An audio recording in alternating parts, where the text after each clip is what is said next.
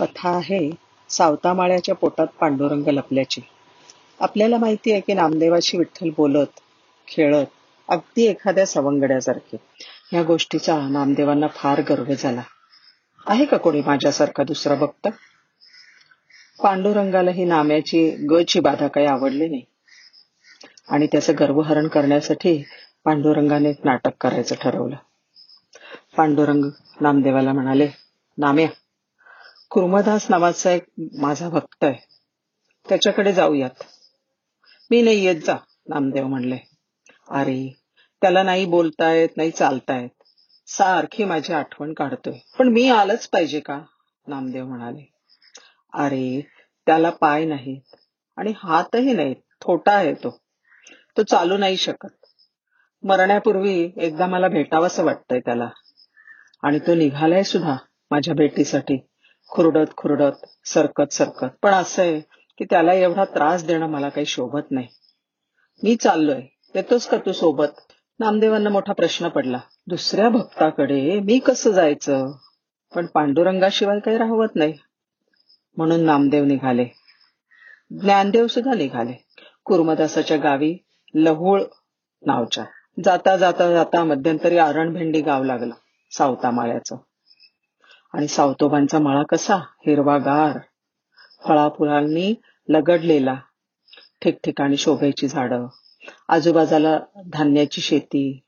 गहू जोंधळा कणसांनी भरून वाऱ्यावर डोलणारा. इतका देखणा मळा मळा समोर दिसू लागला आणि पांडुरंगाला कसं तरीच व्हायला लागला. त्याला तहान लागले. तुम्ही दोघे इकडेच थांबा. मी आत्ता येतो बघा. तिथे सगळं हिरवं दिसतंय ना? तिथे फार गार असलं पाहिजे. आणि पाण्याची तर नक्कीच सोय होईल. पांडुरंग पटकन निघाले. ज्ञानोबा आणि नाम्या थांबले वाट बघत. पांडुरंग सावत्याच्या मळात गेला. बघतो तर काय? सावतामाळी शुचिरभूत होऊन पिंपळाच्या पानावर पारावर बसलेला. कपाळावर बुक्का गळ्यामध्ये तुळशी माळ समोर विठ्ठल रखुमाईच्या मूर्ती. एकाग्र चित्त आणि पांडुरंगाच्या ध्यानामध्ये निमग्न झालेला.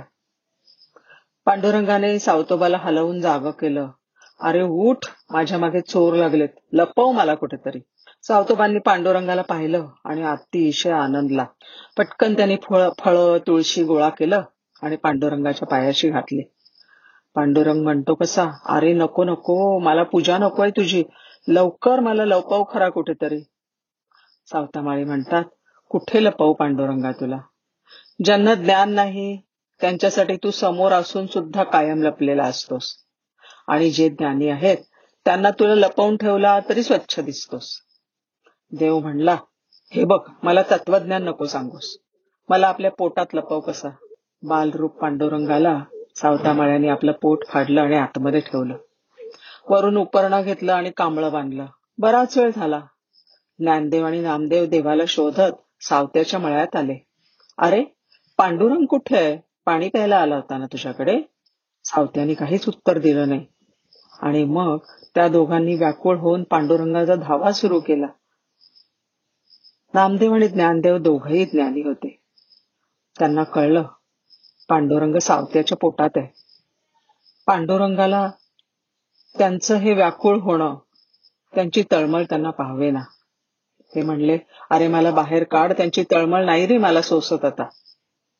आणि सावतामाळ्याने आपलं पोट खुरपीने फाड फाडलं आणि पांडुरंग बाहेर आला. की सावत्या माळ्याचे आणि पांडुरंगाचे इतके जवळचे संबंध होते की दोघे सहज एकरूप झाले.